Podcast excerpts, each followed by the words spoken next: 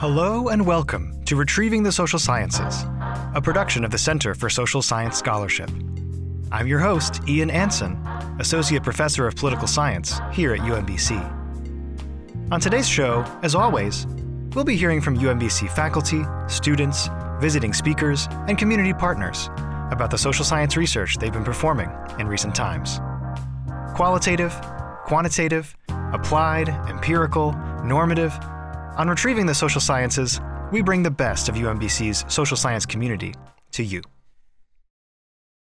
The fields of 64 have been narrowed down to 32, then 16, then 8, 4, and finally this week we will find out who will be crowned the national champions of women's and men's Division 1 college basketball. I'm sure I'm not alone in falling victim to a serious case of March Madness this year, as I do every year, because the single elimination format of the NCAA tournament is just so darn fun. The bracket predictions, the upsets, the Cinderellas. As somebody who was fully indoctrinated into the light blue side of the Tobacco Road college rivalries as an undergraduate, I can't help but admit that it's always my favorite time of year.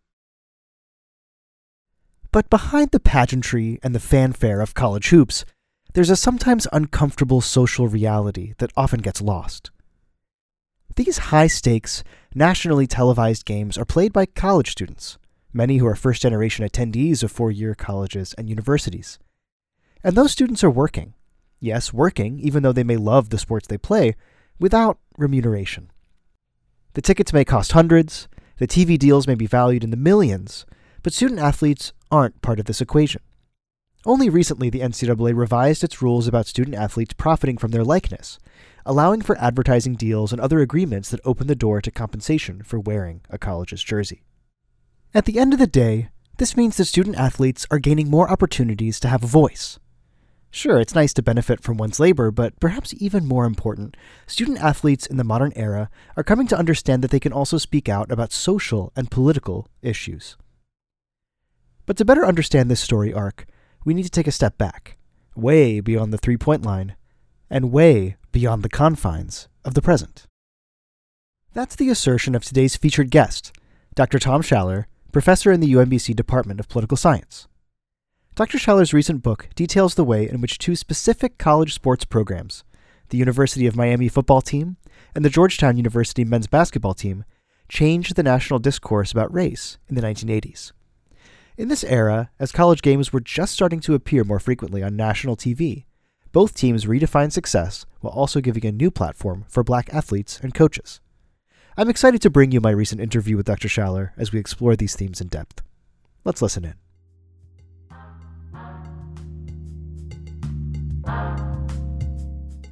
All right, Dr. Schaller, thank you so much for agreeing to be with us uh, today. Uh, so, I want to talk today about this book that you've recently published with the University of Nebraska Press. The book is called Common Enemies Georgetown Basketball, Miami Football, and the Racial Transformation of College Sports. So, again, thanks very much for agreeing to be here. Uh, happy to be here. Thanks for inviting me. Great. So, obviously with March Madness in full swing, and you and I both being UNC alums of various capacities are very uh, invested in this this year. Um, a lot of us are thinking about underdog stories. We're thinking about Cinderellas, all the exciting narratives maybe that college sports can bring us. But in your book, you're focusing on the Georgetown Hoyas basketball program and the University of Miami Hurricanes football program. Uh, um, and I really want to know what is it that drew your attention to these two teams specifically as a social scientist? Well, it was less as a social scientist than just as uh, my own personal career arc. I grew up in upstate New York where Syracuse basketball is really big. And right. uh, I was born in 1967. So the Big East Conference in basketball was formed when I was 12 years old. So the Big East and it's really its great decade of the 1980s was basically my high school and college years. And Georgetown, of course, was the Darth Vader, if you will, of the Big East Conference and the team that everybody except for DC residents and Georgetown alumni love to hate. Uh, I went on to get a master's degree after I got out of undergraduate, and I started in 1989. So my period in the 90s was coinciding roughly with the dominant era for Florida State football and coming off the decade of a dominance of the team with the best record in the 1980s for football, which was Miami, and they are still rivals today. even though that rivalry is not as intense as it was in the 80s and 90s and even the uh, first decade of this century. And so I found myself weirdly hating both of these teams and sort of convincing myself that I hated them for affiliation reasons, for where I grew up and where I went to school. And there's certainly some truth to that. But as I wrote the book and as I write in the foreword to the book, the preface to the book, like I, I am guilty, uh, probably as a kid who grew up in as a white guy in the suburbs of upstate New York, of sort of buying into this uh, not so subtle, I, I was going to say a racial undertone, but really a racial overtone uh, that both of these programs carried as sort of a quote unquote blacker program than some of their competitors, even though, of course, Syracuse and Florida State had ample numbers of African American and, in the case of Florida State, Latino athletes on their basketball and football rosters in the 1980s. And in that preface, I end by saying something to the effect I wish I had written this book then because I would have been able to appreciate those teams in a way that I hated them back then. Hmm. And so basically, the impetus of the book is very personal for me because I love sports, as you know, and as you do. And I was a freelance sports writer during my graduate school days in Chapel Hill and covered the Tar Heels. So I covered mostly women's sports, women's soccer, women's basketball. Uh, but I was always the second beat writer for men's basketball and men's football. So I usually cover the opposing locker room and the opposing coach and the opposing press conferences. I didn't get to do the lead stories. I would get to do a lot of feature stories on athletes. Um, and so I love sports and college sports in particular. And I just, it was sort of a book as a journey for me through the 80s and 90s of my own sports fandom. And subsequently, my own research, as you know, writing a book with Tyson King Meadows, our former colleague, about Black state politics. And so it was a weird intersection of my sort of lifelong ambition to be a sports writer, which was unfulfilled, except for as a freelancer, and my technical full time career occupation as a political scientist who writes about matters of race and uh, I guess with the luxury of tenure and a book contract from uh, from a, a, University of Nebraska press editor and a literary agent who took a chance on somebody who's never really written anything formal in sports, uh, gave me a book contract to write about what was the meaning of race uh, in the 1980s broadly in college sports, but with a specific focus on these two programs, which I argue were sort of on the leading edge, or, or at least very much pioneers of black affect and the black style, as Bill Rhoden of the New York Times calls it. And I think these two programs fundamentally change college sports in an indelible way, um, even if they're not the programs and not the sort of outliers that they were 30 years ago. That's a fascinating personal history into this topic the idea that you're able to sort of pursue your passion of sports writing as well as um, intersecting this topic with political science and the broader uh, sort of discourse about race in American politics. And certainly, you know, some of our listeners are current students. Uh, some of our listeners maybe don't remember this era of the 1980s and uh, the way that um, sort of different different sports teams at the time were uh, depicted or talked about in sports media or media more broadly. Um, I want to ask you a little bit more about the climate or about the political context of the 1980s specifically. So, what exactly is it that's going on in the 1980s um, in this national political environment that, in your opinion, makes these groups uh, or these teams that is so significant in terms of their ability to sort of change that discourse on both the, the level of sports and the level of politics? Yeah, there was a convergence of a variety of factors, some of which had nothing to do with those two universities or the athletes and coaches who played and coached there. For example, ESPN was formed in 1979, and that changed accessibility and viewership and connections to college sports that transcended the traditional sort of alumni and regional bases. There was more of a national following possible for college sports teams because of television. Uh, the Supreme Court had a key ruling in 1984 in the Oklahoma University case uh, that changed the way that teams and conferences could compete for television contracts. Um, but mostly, and what I focus mostly on, is my argument that the 1980s were a pivotal decade because of the racial history of the country broadly and the racial history of sports specifically. And what I mean by that is I have an entire chapter, chapter two, sort of the drop back research literature view chapter, if you will. You sort of open, you, know how a book works, and you sort of write your opening argument and preview the book, and then you sort of drop back and show your homework a little bit. I spent a significant amount of time on that chapter. It's actually by word count the longest chapter, I believe. chronicling some, not all, of the racialized history of major college sports. Let me be clear. I'm focusing on major college men's football and basketball. So there's there's no treatment of women's sports in here, though there's very important pioneering figures there. And I'm not looking at even other major college men's sports that don't get televised, like say baseball or hockey and so forth. Sure. And you know, through the 60s and into the 70s, the racism was really overt, uh, which is not to say it disappeared in the 80s. It was still there. Uh, but the kinds of things I, I, use the metaphor of the Don Imus char- characterization of the Rutgers women's uh, nappy hoe. That kind of mm-hmm. behavior is completely unacceptable today and will cost you your job and your career repu- and reputation maybe inside of a week today, as it as it should. But right. that kind of behavior and those kind of comments were rife and expected and commonplace in the 50s, 60s, and 70s, and still filtered through into the 80s. And so we had this transition period where the most of the overt racism, direct discrimination, segregated dorms, um, teams kicking black players off of their rosters at the University of Wyoming and the Indiana 10 because they were protesting racial um, segregation or racial, racial discrimination. Um, Wyoming kicked all its black players off because they refused to play BYU, which doesn't allow black members in its church, kicking their entire black rosters off. That was commonplace, and there were no cases brought. Uh, nobody even turned really an eye at this kind of behavior. That stuff was over, but we weren't where we are today. And so, how do you get from point A to point B? And I argue that that key transition between the overt racism of the post-war decades and what we now come to expect and for the most part see in terms of racial equality, not in the coaching ranks, not in terms of the uh, way players are compensated, perhaps. There's still a lot of residual effects of that. But the overt, like yelling uh, of racial epithets by coaches toward other players. I mean, Wilt Chamberlain was physically assaulted sometimes by opposing teams and coaches. That kind of stuff doesn't happen anymore. And so, what happened in the 80s? And, and, and the short answer to it is athletes led the revolution. And at the mm. pro level, it's interesting. I'm not saying it's not, but professional athletes have agency that college athletes do not, Ian. They have money, they have power, they have arbitration rights. Uh, after Curt Flood, they have the ability of free agency.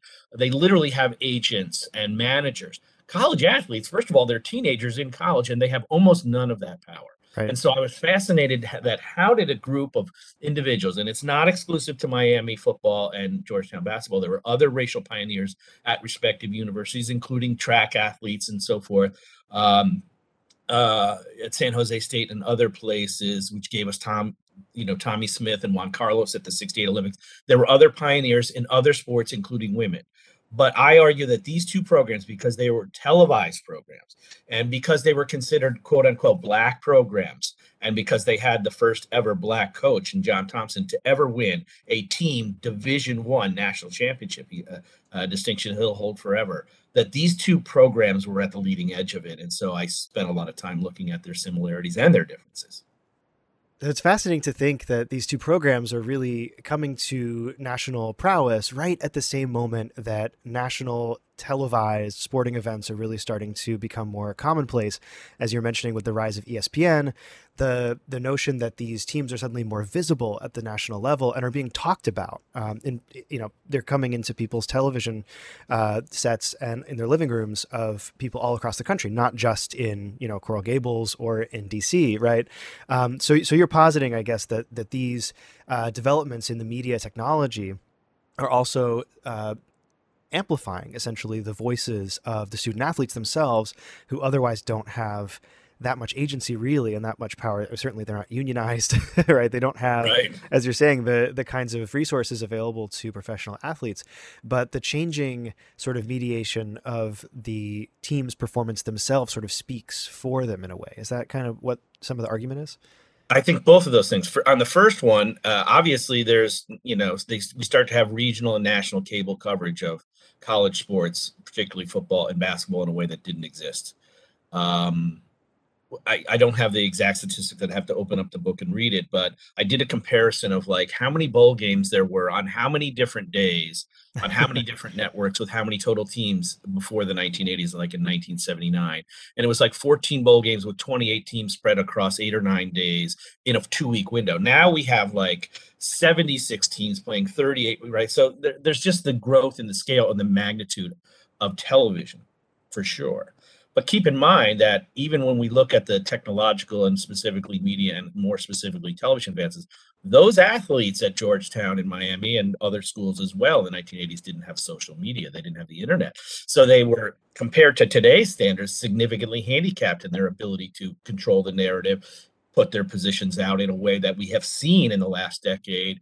Uh, sort of the Kaepernick decade, college athletes uh, upbraiding and calling for change uh, calling for change at the University of Iowa recently, where Kirk Ferentz, the longest continuous Division One coach, you know, had a player run around with a with a garbage basket around his on top of his head with his family at practice in the audience, and uh, Chuba Hubbard at uh, who's now in the pros, who played at Oklahoma State, calling out his coach for you know wearing an OAN sweatshirt and making you know, sort of veiled references to sort of Trump's misogynistic and racist behavior, uh, and validating that. You have athletes with a much bigger microphone, though it's a very small little pocket device in their, you know, in their front pockets in the form of their iPhones or or smartphones. They have far more power and far more reach today than those athletes, which actually makes it even more remarkable. I'm not saying they didn't have the advent and expansion and growth of television, particularly cable television. They absolutely did. And I don't think that revolution would happen and didn't happen in the 70s because of that. But they were significantly handicapped from a media standpoint. To your second point, I say very clearly nobody probably would have noticed a lot of these changes if Miami and Georgetown were middling programs that kind of right. muddled through the decade. In fact, they were the dominant programs of the 1980s. Georgetown went to the uh, tournament all 10 years. They went to the Sweet 16, I believe, eight of those 10 years. Miami had the best overall record during the decade. They won uh, three national championships, uh, and depending on how you count 1990, 91. Uh, um, a fourth, and um, uh, they won those championships under three different coaches, which is amazing. And they had this run where they had won 34 consecutive games, and uh, they could have won two more championships. They lost to Penn State one year, and uh, they lost uh, to Notre Dame uh, to prevent them from having a chance to have another undefeated season. They could have easily won half of the championships in a decade, uh, and they produced more um, All Americans, I believe, and they produced more first round draft picks than any other program. So they were clearly the dominant programs, and so you couldn't ignore them. You couldn't ignore them. So they created that platform for themselves. They right. didn't invent television or ESPN, but they won games, and they won them in a very flashy and demonstrative way, particularly mm-hmm. Miami. Uh, Georgetown's manner and mien was a little bit different. They were much more of a military style, disciplined team. And so, as I talk about there, there's two different versions of the black style uh, that are are sort of um, as a performance uh, that are are are um, uh, exhibited by John Thompson's very sort of lockdown, button down Georgetown program, and the Jimmy Johnson and uh, uh Miami Hurricanes of the '80s, which were far more bombastic and expressive.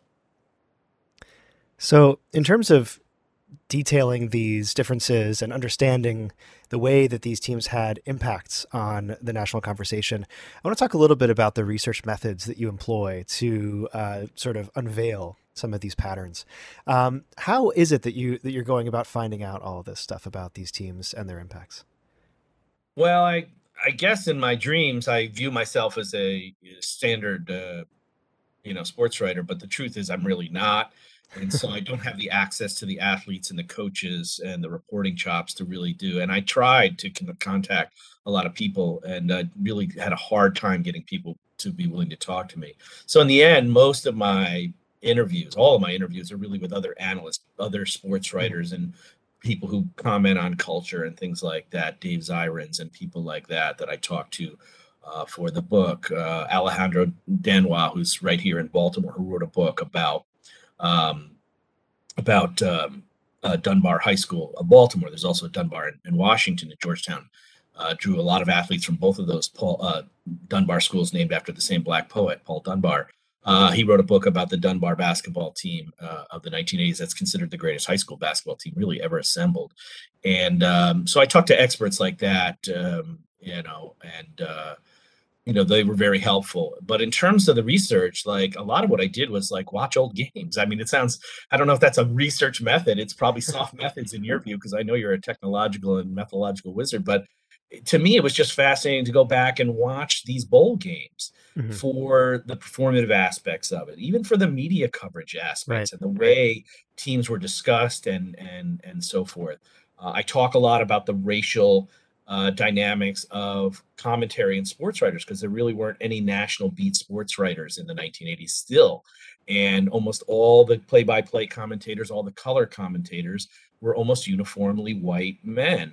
And people like a young Mike Wilbon, who was a beat writer covering Georgetown in his early mid 20s, uh, wrote a very controversial piece about how black athletes are talked about uh, by white commentators versus how white athletes who are considered plucky and smart and gritty, but mm. black athletes are physically talented and gifted, right? And yeah, so there the was this, the adjectives, right?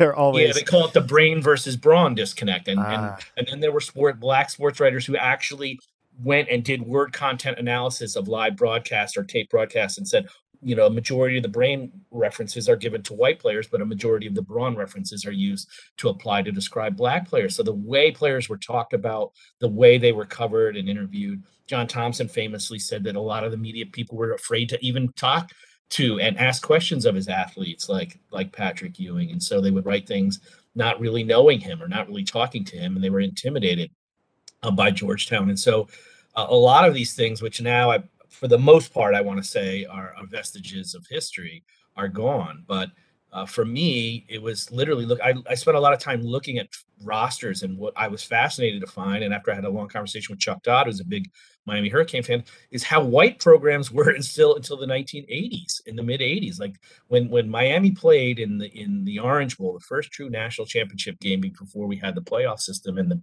even the bowl championship series before that. Nebraska started nine white players on defense. I looked at their roster as I was writing the book in 27 2018. They had 10 black starters on defense. Nebraska, every team except for really Oklahoma and a few other teams had Notre Dame, certainly Penn State, even though many of the stars were African Americans, they were majority white rosters. The Clemson team that won the 1980 national championship, I I literally had to go and find um, you know, their their uh, their media guide and have to count as best you can just looking at pictures was a 60% white team then clemson's teams that won the two national championships recently were about 70% black so literally the faces of the teams the coaches tom tom osborne in that championship game had one black assistant coach something that would be completely you know, inappropriate today, frankly, for, mm-hmm. for lack of a better word, right? And so you've seen a change in the rosters, certainly first, and then to a lesser degree, you've seen a change in the coaching staffs, and then to a lesser degree among uh, you know athletic directors, and even to a lesser degree among conference administrators. And I looked at all that data.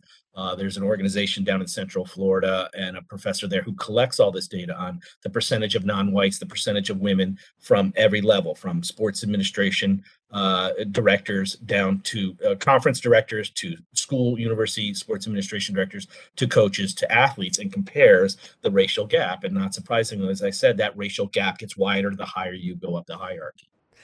Fascinating insights in the into the the sort of process of triangulating some of these narratives through a variety of different methods. Um, I have one question for you that I ask of every uh, interview guest uh, on Retrieving the Social Sciences, and that is uh, if you have any advice for students who are fittingly hoping to go pro in the social sciences.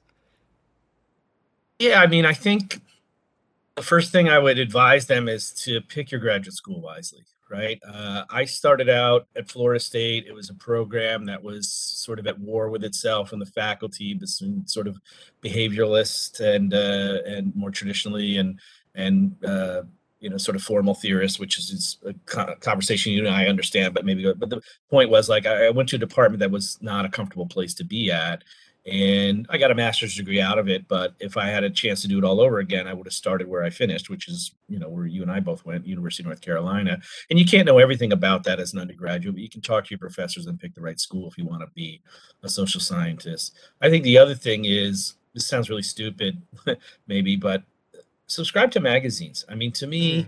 I have subscribed to the New Yorker for more than 30 years. I subscribe to the Atlantic for at least a decade now. And I love magazine as a magazine writing as a form, and I'll tell you why. A magazine article typically to me is similar to sort of the opening précis chapter of a book. And you can get, for the most part, not all the details, not all the underlying research, not all the underlying data points and so forth, and the supporting information behind your claims, but you can get the gist of the argument from a magazine article, much like you can get the gist of a book by reading its opening chapter if it's a well-written book in the social sciences.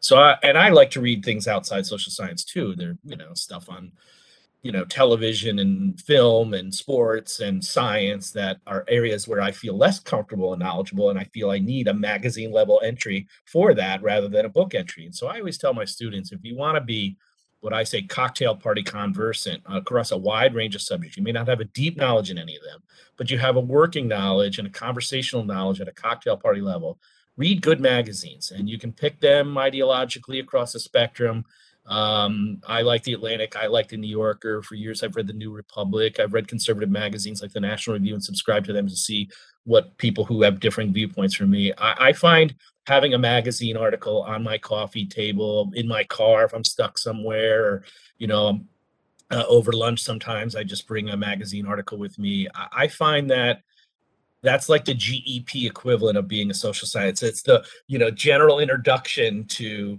the college experience of a liberal uh, education, and um, and it forces you to probably read some things that you wouldn't proactively Google or search on your own. So, for example, I have a lot of interest in evolutionary theory, evolutionary biology, as it applies to humans, as it applies to plants and species. And I find myself riveted by articles that find out new things about the evolutionary history of the. And you wouldn't think that about me because I'm a social scientist and political scientist. But all of that came from, you know, sort of reading magazine articles and then I'm reading Stephen Jay Gould books and his essays, you know, from Science Magazine and things like that. So that's what I tell students is like, you know, do the entry level GEP course of life as a as a, a, thinking person and as a person who's curious about the world by subscribing to a magazine that's going to force into your eye line in a way that you don't always get by searching because that's an active search um, forces into your eye line topics and writers and subjects uh, that you might not otherwise have fall into your to your line of sight fantastic advice, not just for aspiring social scientists, but really for anybody who uh, wants to be conversant. And uh, I think that's a, really valuable insight. Um, the book is Common Enemies Georgetown Basketball, Miami Football, and the Racial Transformation of College Sports. Dr. Tom Schaller, thank you so much again for agreeing to talk to us today. Um, re- really uh, excited to uh, learn a lot more about uh, college sports and really looking forward to reading the book. Well, thanks for the opportunity. Be well.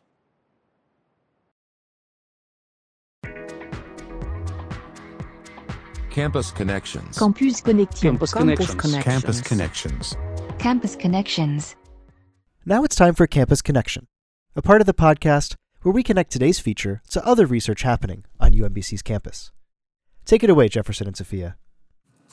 In today's featured segment, Dr. Schaller provided us with some key insights on sports economics, with special attention to the ideoscapes of college athletics. For this week's installment of Campus Connections, we're examining the work of Dr. Dennis Coates, a professor in the UMBC Department of Economics.